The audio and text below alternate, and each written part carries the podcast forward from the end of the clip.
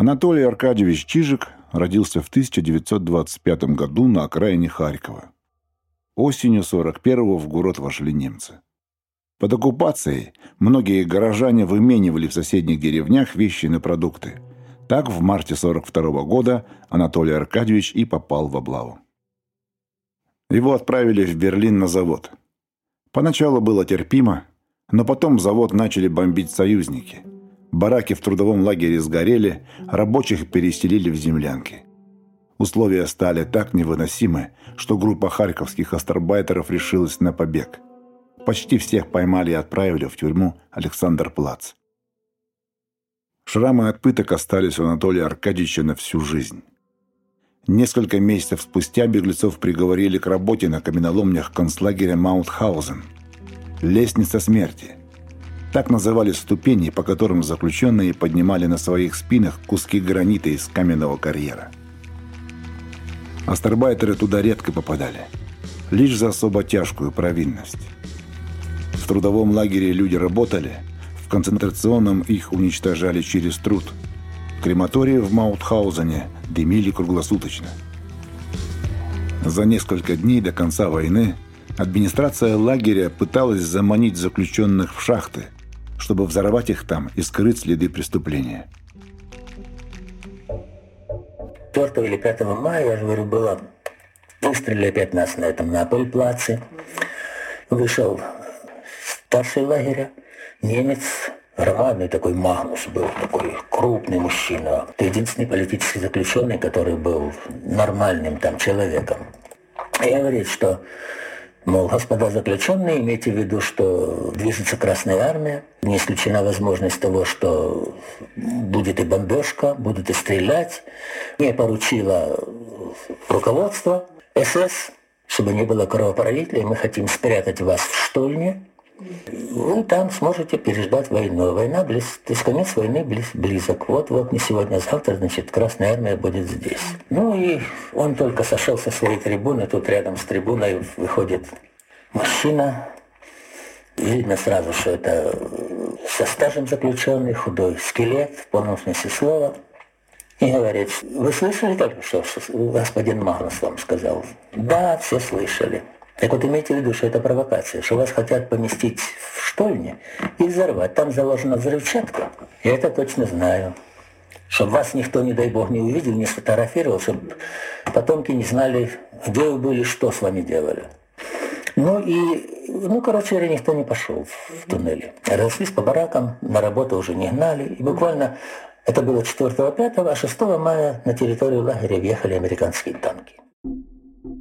Человек, предупредивший остальных о взрывчатке, был советским разведчиком. Вскоре лагерь освободили американцы и через три недели передали советских граждан в распоряжение Красной Армии. В фильтрационном лагере Анатолий Аркадьевич записался добровольцем подавлять альпийские огневые точки эсэсовцев-смертников. Почти все его однополчане погибли. Он выжил, вернулся в Харьков, получил образование, завел семью но кошмары лагеря Маутхаузен снились ему всю жизнь. Погрузили нас в эшелон, в товарный, закрутили проволокой двери вагонов. На следующий день очутились мы в Альпах, в Австрии. 26 августа 1944 года я попал в концлагерь Маутхаузен. Присвоили лагерный номер 91 344, это на всю жизнь запомнилось. Поместили в бараки, и определили нас на работу. Самое достопримечательное место было в Маутхаузене, лестница Маутхаузенская. 186 ступенек, разно высокие, ну, разно высокие. Ступенька одна вот такая, другая вот такая, третья совсем такая. То есть человек должен все время быть сосредоточен на высоте ступеньки. А обязательно, поднимаясь из карьера, заключенному нужно было брать на спину, на плечо камень, причем камень довольно объемный, довольно большой. Если ты возьмешь меньший камень, тебя, естественно, начнут бить дубинками за то, что ты сачкуешь, что ты берешь не тот камень, который тебе полагается. Что ты же идешь пока, пока ты идешь, бери камень по своим силам, побольше. Ты идешь с этим камнем, он тебя качает, ты же все, ну, как тростиночка, уже Тела на тебе нет, совершенно кости одни. От, этой, от этих баланд, от всего прочего. Часто бывало так, что человек то ли оступится, то ли наступит ногой не так, упадет, и вот вся эта масса, которая за ним, он падает, катится по ступенькам и сбивает, естественно, идущих за ним. И вот такая получается малокуча. Ну, это, естественно, тот, который устроил малокучу, сразу же эсэсовцы прибивают, достреливают. Через некоторое время в 19 октября, октября 44 года, очевидно, по мере наступления наших войск, к тому времени же наши войска наступали довольно интенсивно, начали заключенных подальше в Альпы туда передвигать, чтобы, чтобы они могли больше пользы, так сказать, принести, пока идет наступление Красной Армии. Ну и в очередной эшелон попал я, отправили нас в филиал Маутхаузена Эбензея. Тоже в Альпах, тоже карьеры, тоже разработки, но не добывали камень, а проходили туннели, штольни. В этих туннелях впоследствии предполагалось строительство заводов авиационных или каких-то промышленных э, военных заводов. Практически занимались только, я работал на перфораторе.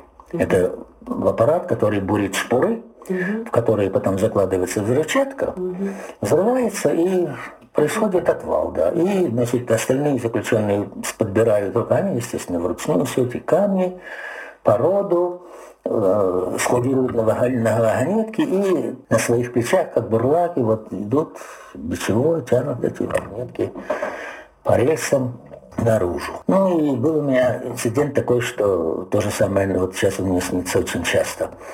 Получилось так, что отключили электроэнергию период налета, очевидно, авиации советской или английской, или американской.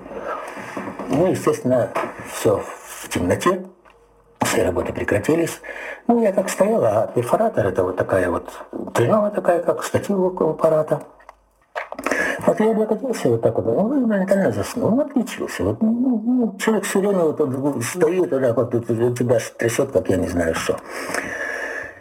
И когда дали свет, когда включили электроэнергию, напряжение, а я стою, а эсэсовцы, которые охраняли, значит, э, один из них, значит, увидел это дело, что один же стоит, и никакого впечатления тебе. Подошел ко мне и прикладом автомата меня вот в скулу врезал так, что я, естественно, перекинулся и покатился с этой горы вниз.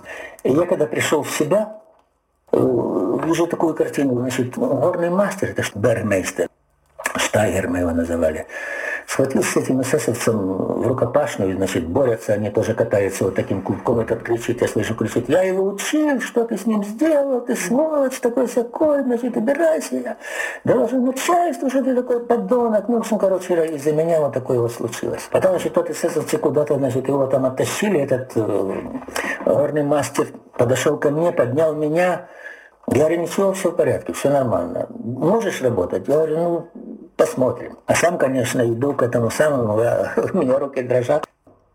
Кое-как смену я отстоял, он мне написал освобождение на неделю.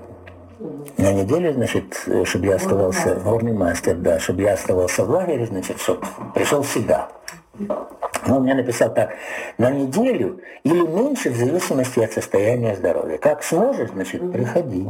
Ну а в лагере все равно, в лагере на койке лежать тебе нельзя, ни в коем случае. Больной ты, не больной, в любом состоянии, ты если доходя совсем уже, ты доходишь совсем уже, не можешь не повернуть ни рукой, ни ногой, так сказать, пошевелить, тогда э, ждут твоей смерти, чтобы отнести в крематорий. А все остальные движущиеся что-то должны делать обязательно. Значит, существовала такая зондеркоманда, которая убирала в лагере территории лагеря. В функцию этой зондеркоманды входила сбор трупов по территории лагеря. Вот каждый день, каждое утро из бараков выносили по 30-40, а то и больше трупов. И вот в функции зондеркоманды была транспортировка этих трупов сбор значит, на тележке погружали и отвозили к крематорию. Там постоянно над лагерем вот это вот купать, вонь жареного мяса, и языки пламени из крематории, там было три печи больших, и постоянно вот эта вот кухня работала, постоянно. Ну, в общем, короче говоря, пробую я четыре дня, потому что как-то мне ребята говорят, что видел, как мертвых сжигают? Я говорю, нет, не видел, пойди посмотри. Я пришел, подошел туда, когда там ледка такая, смотровая, смотровое окно. Значит, вот вагонетка загружается, начинают лизать эти трупы языки пламени. И, очевидно, из-за того, что вот сухожилия начинают сжиматься, труп начинает шевелиться, пытается встать, руки, ноги, вот, ну, короче говоря, волосы, которых не было, ну, поднимаются дымом. Это жуткое зрелище, ужасное зрелище. Вот я говорю, все, ребята, я уже насмотрелся, смотрите сами. Вот, и пошел я работать дальше туда, на, на этот перфоратор.